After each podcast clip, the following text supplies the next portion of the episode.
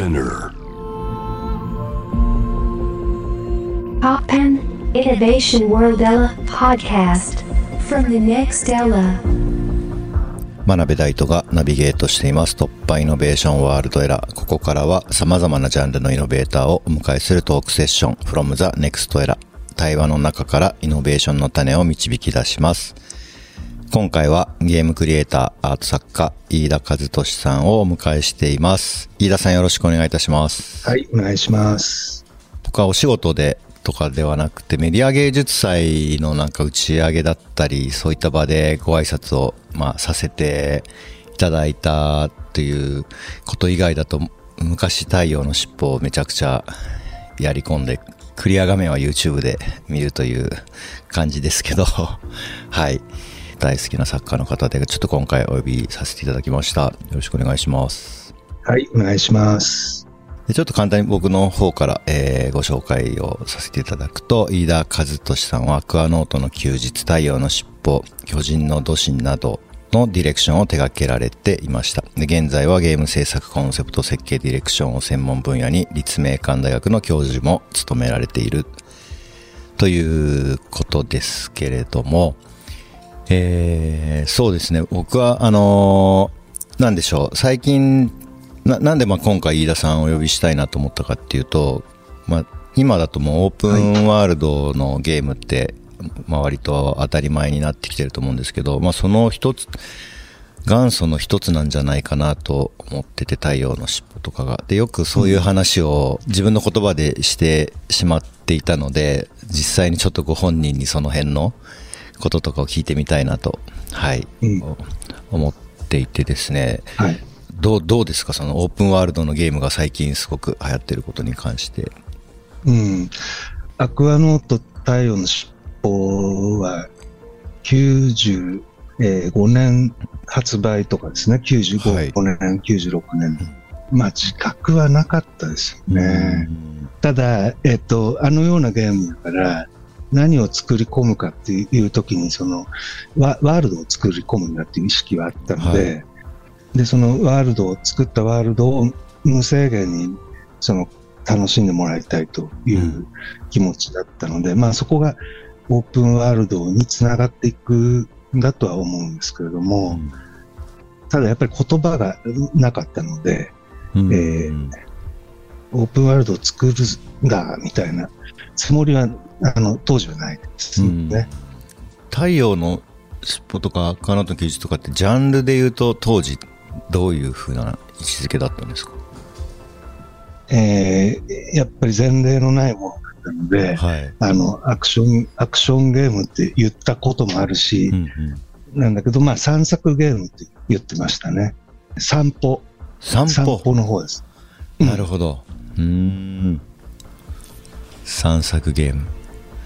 なんか、うん。プレイした、んなんですかね、あのー、感じとかは、確かに本当に、なんか目的があるようで、ないような感じのプレイ感だった記憶が、まあ、当時やってて。で、やっぱ音楽がすごく、まあ、僕、その頃 DJ やってた頃だったんですけど、音楽がすごくなんか印象的で、面白いゲームだなと思って、ボケーっとしながら結構長時間プレイしてたんですけど、あの、音楽は結構意識的に、意識意識はしすごくしていて、はい。ゲームの音楽って、割とこうベタでずっと流れてることが多かったんですね。うんうん。で、この音楽は一体誰がどういう意図ではい。流してるんだろうっていうのが、まあ、プレイヤーだった時代にすごく気になってしまって、はい。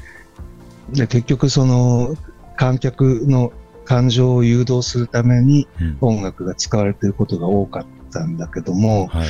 まあ音楽ってそれだけじゃないし、ちょっとそれは前時代的な音楽のつ使い方だろうっていう気持ちがあったので、はい。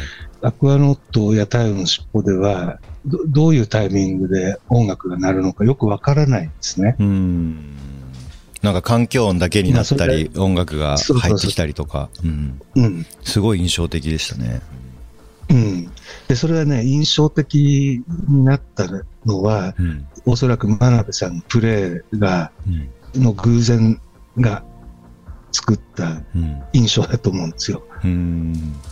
だから散策の中で音が聞こえるという作りは、マップの中に基本的にはサウンドスケープのような形で、うん。えー埋め込まれていて、はい。で、偶然、いろいろな偶然で再生されるっていう仕組みだったんですね。うん。だから人によっては太陽の尻尾で言うと、マンモスと、いや、その他の動物たちと、死闘を繰り広げた後にうん。流れるのか、うん最中に流れるのか、うん。直前に流れるのかは、あの、わからない。あの、作り手はコントロールしてないといううん中で、そうですね。そのシーンの印象もあるし、あとやっぱり、そのどこで、どういうルールでなってるのか当時よくわかんなかったんですよね。で、なんかそ、それ自体もすごく印象がありました。なで、なんか、ルールがあるようで、まあ、そのゲームの楽しみ方自体も結構自由度が高かった、高いものだなと思いながらやってたので、なんか今までのゲームのプレイ感だと割となんか目的はっきりし、まあ今だと多分ゲームなのか、プラットフォームなのか、なんかその中間みたいなものってたくさんあると思うんですけど、当時全くなかったので、なんかすごく印象的だった。他のゲームとの違いが大きくて印象的だったのを覚えてますね。なんかね。そこは、あの、空気は読まなかったですからね。そのやっぱりすごくパイオニア的に新しいプレイの仕方みたいなものを、まあ、発明したと思うんですけどで今だと SNS 的にというか、まあ、当時はうん。とはいえ、まあ、一人でやってるゲームじゃないですか他の人がそこにいるというよりもうん。で今はあの、まあ、そのゲーム自体が、まあ、プラットフォーム化して SNS とか、まあ、コミュニケーションを取るような場にもなってきてると思うんですけど、まあ、20年30年の、まあ、進化についてちょっと飯田さんが見てきたことを感じてきたことをちょっと伺いたいですね。うん。やっぱりオープンワールドという言葉がなかったけれども、まあ僕らとしては散策というキーワードで、はいえーその現実じゃない世界を散策していくと、現実と同じようなこの散歩の喜びっていうのはあるはずだろうということでやっていたんですね。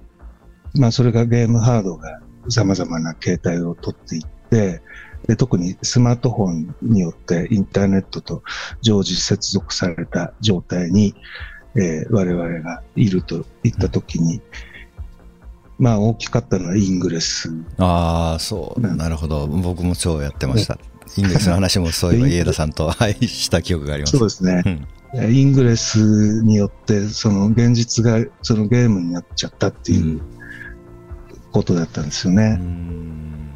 だからそこでやっぱり世界というものを、これは現実の世界を、うん。えーゲームのステージのように感じながら、その散策をしていたといううん。ことで、すごくその、現実とその虚構というものが一体になった、ワクワクしたっていうのがありましたね。うーんその現実世界で陣取りゲームをやるっていうようなものですけど、うん。うん。なんであんなにハマってたのかちょっと今でわかんないぐらい 歩き回ってましたけど、ええ僕ね、忘れられない思い出として、はい。この人は誰かなっていうことが、まあ、イングレスによっていろいろあるわけですよね。はい。で、猛烈に歩いてきて、猛烈にアクティブなことをやってる人がいると。うん。大体その、ど、どこへ行くのかが予想できるようになってうん。くるんですけれども、はい。その時に、これは真鍋さんじゃないかなっていう、その、あの、ID の人をはい。見つけてですね。ああ。で、ここ、ここに行ったから次はここに行くはずだろうと。で、はい。家から飛び出して、うん。案の定、真鍋さんがいたんですね。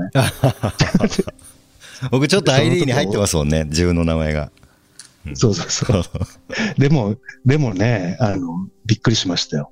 いやーだから、真鍋さんを迎え撃ったということが忘れる。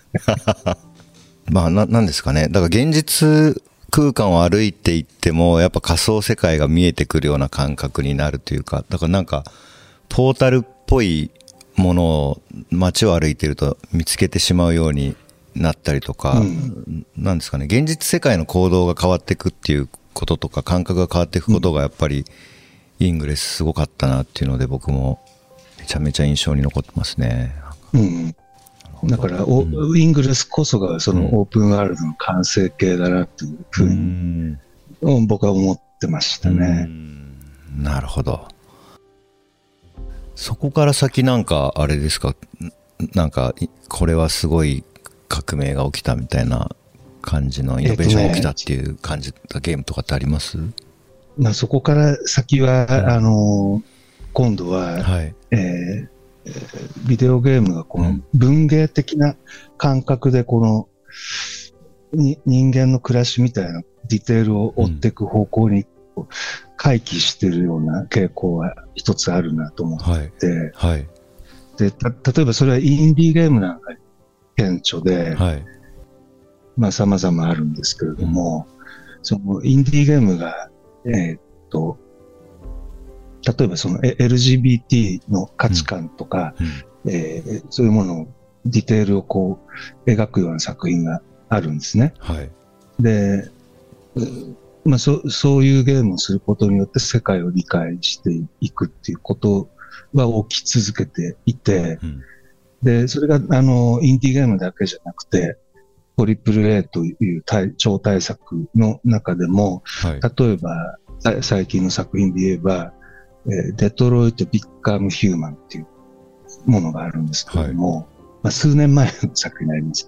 で、これは完全にこのブラック・ライブ・マターが、はい。えーアメリカで、えっ、と、大きな盛り上がりになりっていうことを、僕が、あの、CNN とかで見見たはい。ものと同じような、こう、え映画、映像が、えー展開されて、まあ内容はそのアンドロイドが人格を持ってはい。人間とどう付き合っていくのかっていう古典的なうん。SF なんですけども、はい。まあこれが見事そのブラックライブマターの現象と重なったなといううんことが、あとは、チャイルディッシュ・ガンビーノのはい This is America。ビデオが話題になった時にですね、えっ、と、レッド・デッド・リデンプション2というゲームがリリースされて、うん。はい。で、このレッド・デッド・リデンプション2というのは西部劇のオープンワールドのゲームなんですけど、はい。アメリカ建国の歴史をこう体験できるうん。ゲームなんです。はい。で、そこは、あの、カウボーイとして、はい。えーアメアメリカ建国を目の当たりにしていくんだけど、うんその時やっぱり銃、銃、銃というのを普通にこの、プレイヤーである自分は使いまくって、はい。で、アメリカというものを見ていくわけですね。うん。で、そうすると、その、This is America の問題意識とかなりビタッとはまるようなうんえーことになって、はいそのアメリカがなぜ、なぜ銃社会から脱却できないのかっていう理由の一端がうんよくわかるっていううんようなことがありましたね。なるほど。だからそうしたなんか社会、はい社会問題やそれを扱ったカルチャーとの、うんえーリンクというのが、そのイングレス以降の あのゲームシーンの中では目立つなというねふうに。えーなるほど。あーその辺のゲームあんまりちょっとプレイしてなかったので、なるほどっていう。うんちょっとさらに、あのー、昔のことをちょっと伺いたいんですけど、幼少期の頃ってなんか体験したゲームでハマってたものとかってなんかありますか？えっ、と、僕が、僕は1968年生まれで、はい。で、10, 10歳の時にスペースインベーダーのブームが起こるんです。はい。で、スペースインベーダーには本当にやられましたね。うーん、もうゲーセンとかもう行きまくってました？あのね、ゲ当時はゲームセンターっていうものが存在していなあくて、まだない。そうそうそう。はで、僕は、あの、初めてスペースインベーダーを見たのは、駄菓子屋なんですよ。ああ、なるほど。新興住宅地でまだはい田んぼが残っているような、えー場所だったんですけども、はい。そこに普段駄菓子を買いに行ってたんですね。うん。で、こういう煙、指で煙を出すようなおもちゃとか、はいそういうもので喜んでたはい。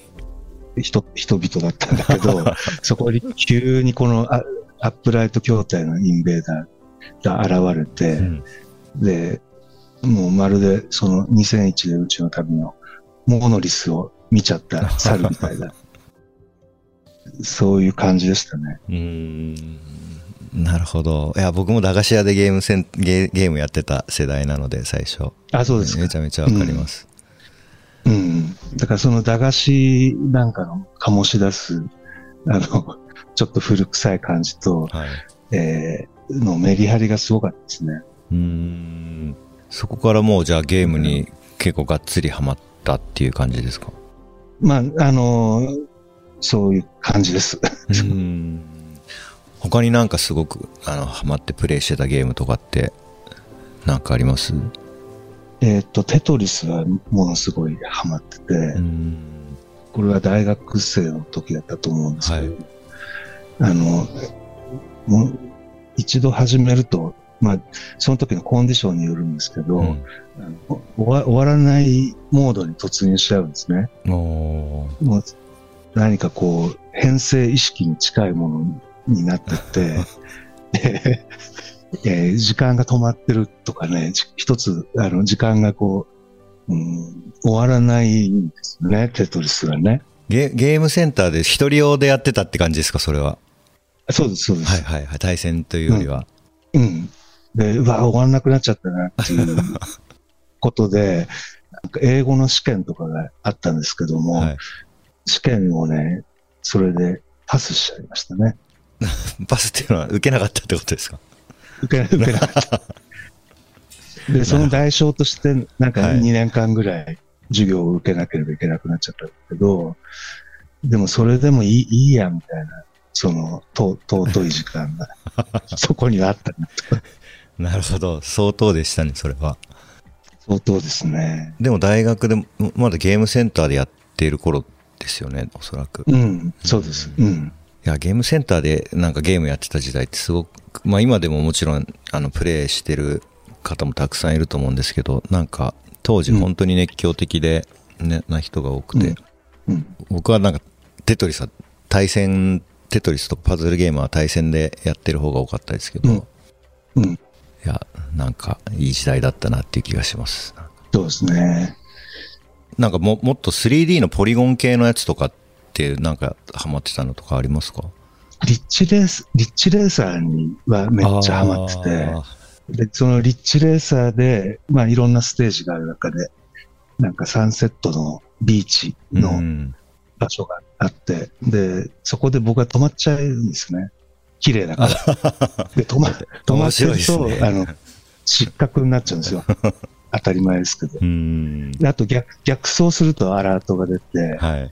自分の行きたいところに行けないわけですよね。うんで、それに対する、あの、はなんなんだろう、反発というか反動が、アクアの大きな太陽の尻尾につながっていくというど。ああ。好きなところに、そうそうにプレイするっていう。でぼで怒られないっていう。うーん、なるほど。アート作品とかだと、あの、コーリー・アーク・エンジェルっていう、あの、メディアアートの作家が、なんか任天堂の古いゲームの、例えば、もう雲だけを、あの、表示するカートリッジ作ったりとか、なで、F1 のゲームで、あの、ずっと風景だけが、車のロモ改造して車が出なくてずっと風景だけが出るっていう展示をうん。なんか作ってるのがあるんですけど、今の話聞いて、ゲームの目的とは全く関係なく風景眺めてるっていうのが、なんかそれをちょっと思い出しましたけど、そういう楽しみ方、まあ、してる人、まあ、いやでもそれ、そこから実際に自分でゲーム作ってしまうっていうところまで行った人は、まあ、飯田さんしかいないような 気がしますけど、いや、そうですね面白い話ですね、それは、めちゃくちゃ。うん。意外とシンプルなね、衝動なんですよね。なるほど。いやー、面白い。ありがとうございます。突破イノベーションワールドエラー、真鍋大斗がナビゲートしています。from the next era はゲームクリエイター、アート作家、飯田聡さんをお迎えしております。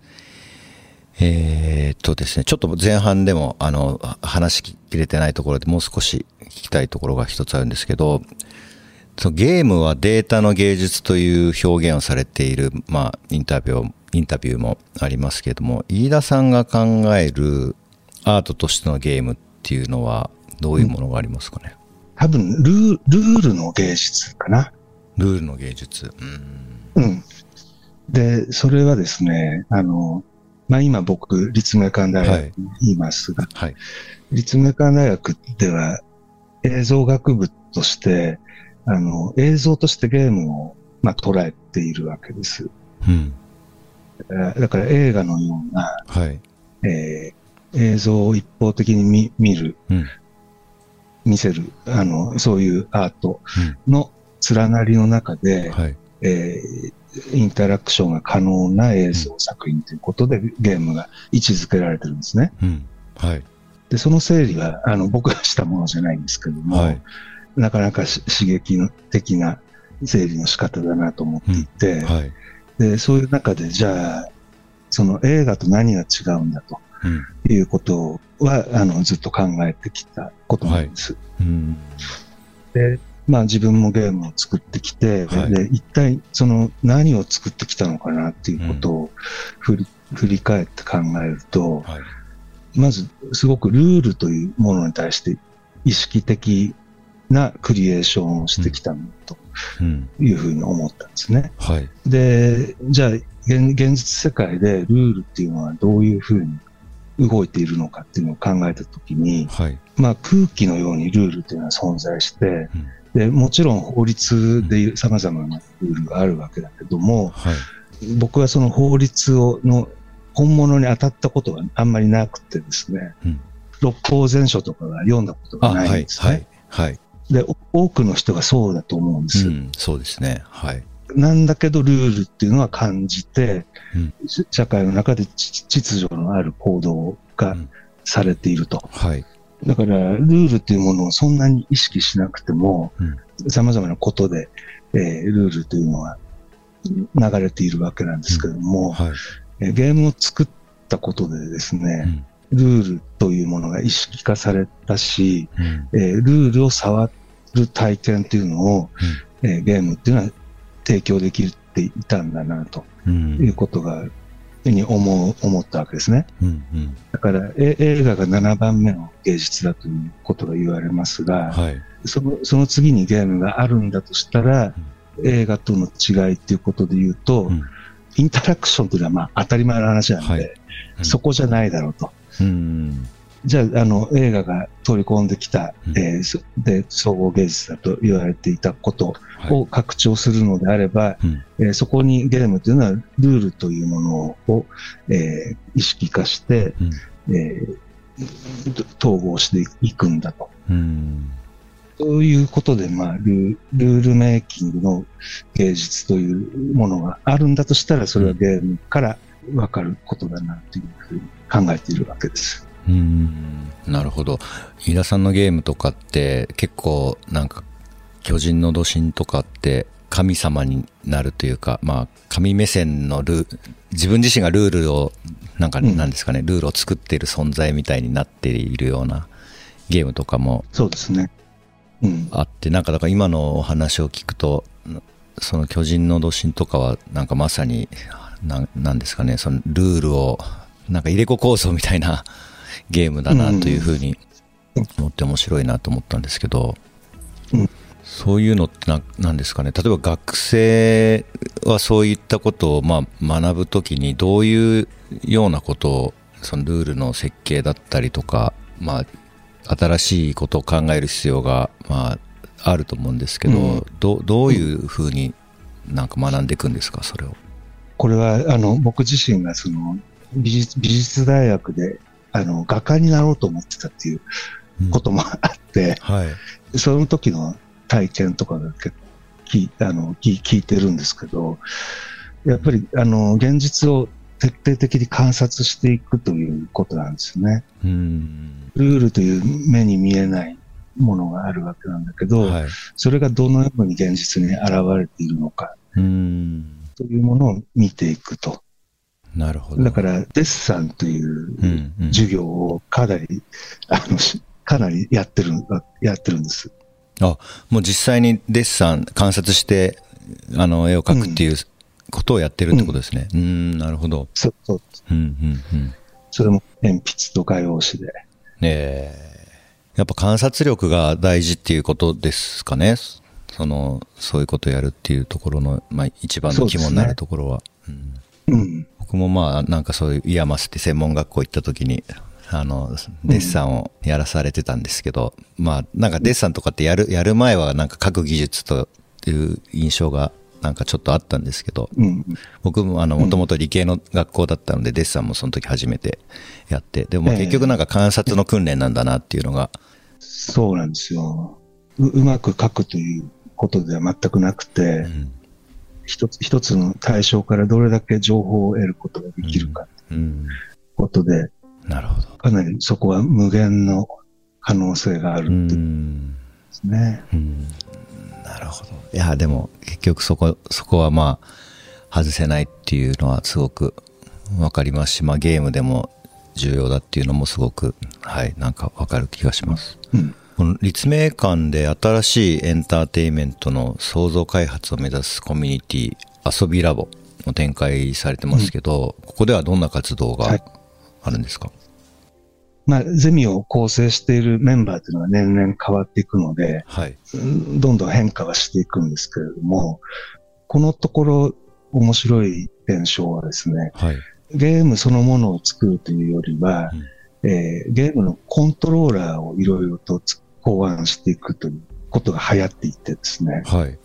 まあ流行ってるというかずっとそれはされてきたんですけれども、はい。で、一つのゲームを50人とか100人ぐらいで、えープレイするっていうような作品があったり、うーん。それ、それは、それほ50本来は一人でやるはずのものをってことですか？そう、そうです。うんうんそう、そうすると、あの、じここでジャンプしたいっていう当たり前のことが、えー100人ジャンプするとき大変なんですよね。うん。うん。なるほど。で、どう、どうやってそれをジャンプするかっていうと、掛け、掛け声で、せーのでジャンプするという、うんめっちゃ原始的な コミュニケーションになっていくっていう、ええなるほど。この感じは結構面白くて、うん。うん、あの、継続的に、あの、コントローラー開発っていうのもされてます。うーん。なるほど。いや、なんかこん、もっとなんか、そういう実際のハードとかって思ったらそうじゃなくても、全然、なんか、根底、一人でやるっていうのも限らず、全然違ったことをやってるんですってことですね。なんかね。そうですね。うんうんうんえちなみにその最終的な発表とかもそあるんですか？そういう展示とかなんかそ今のだとパフォーマンスみたいな感じでもできそうですけど、うん。あの、地元で発表会が していたり、はい。あとは、あの、コンクールとかに学生が、えー応募して、うん。で、賞、賞をもらったりっていうことはあり、あります。ね。うん。いや面白いですね。ちょっとぜひ今度機会があったらちょっとはい。いろいろ見てみたいです、ありがとうございます。はい。はい。さて、いろいろとお話を伺ってきましたが、最後に様々な壁を突破してきた、えー、井田和俊さんが、今活躍しているステージの扉を開いた突破ストーリーを教えてください。まあ、無我夢中であったので、えーいろいろとその、前例を覆すような、はい。あの、作品を作ってきたんですけれども、はい。まあ、うん無我夢中だったからそういうことができたんだろうな、なっていううん。ふうに、まあ、振り返った時に思いますね。うん。だから、そのアクアノート、リッチレーサーとの関はい係みたいなことは、うん。まあ多くの人がそう思っていたんだと思うんです。うん。多くの人がそう思っていたからこそ、はい。えー支持もされた一方で、それだとレース、まあ、ゲームが成り立たないんじゃないかという不安視するようなうん。声もたくさんあったし、はい。で自分自身はあの両方わかるわけですよね。うんでもリスクをある方に行っちゃうわけなんですけれども、うん。うん、その原動力がやっやっぱりその、駄菓子屋で見たインベーダーっていう、めちゃめちゃこの 神秘的な、うん。えーもので、そこで自分は進化するんだと思ってたから、うん。まだやってないことをやるしかないっていう気持ちですよね。うん。で、えーやれば理解者はいるはずだっていう、えーそういう、あの、確信は常に持っていて、はい。で、その理解者の数っていうのはやっぱりわかんないんですけれどうも、ん。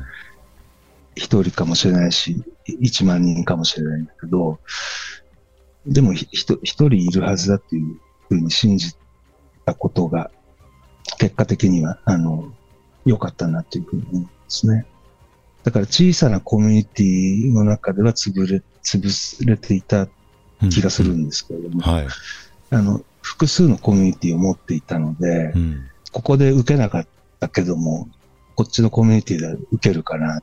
うんで、やっぱりうコミュニティが違えばうん受けたりするわけで、なるほどま。あ、そういうことで、うん、なんとかやってきたっていう。うん。いや、すごい大きなリスクの、なんか、もう僕なんかがちょっと想像できないぐらいいろんなリスクがあるんだろうなと思いながら。うんでも、な、何が一番大きいリスクとして考えられちゃうんですかね？その、まあ、その、例えばアクアノとかで言うと、前例がまあ、もちろんなかったと思うんですけど、こんなん楽しいのかみたいなことだったりするんですか？な、なん、そう、そうですね。うん。そうなんです。でも散歩は楽しいですよねって言うと、そう、そうだねってなるから、あの、やっぱゲームというものに対する思い込みが、うんあの、すごく、そういう、えーリスクというものを作っていったんだな、とうん。いうふうに思うんですよね。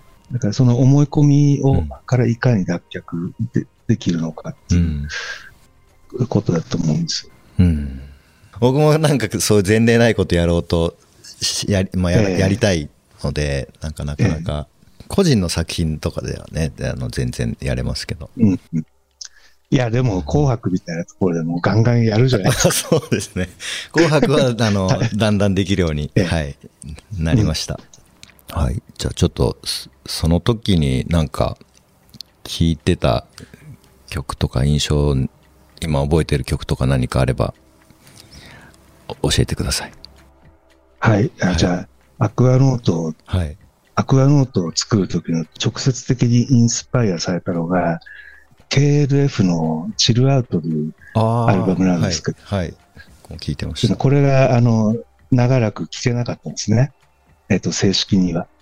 なんだけど、えー最近になって KLF がライセンスをクリアしたうんうん。バージョンをリリースしたので、そこから一曲というのははいいいかなと思うんですけど、いいですね。はい。これがいいや。4曲目の、じゃあ、これの、ボルチモア・トゥ・フェア・プレイですかね。そうです。はい。では、From the Next Era。今回はゲームクリエイター、アート作家、飯田和俊さんをお迎えいたしました。ありがとうございました。ありがとうございました。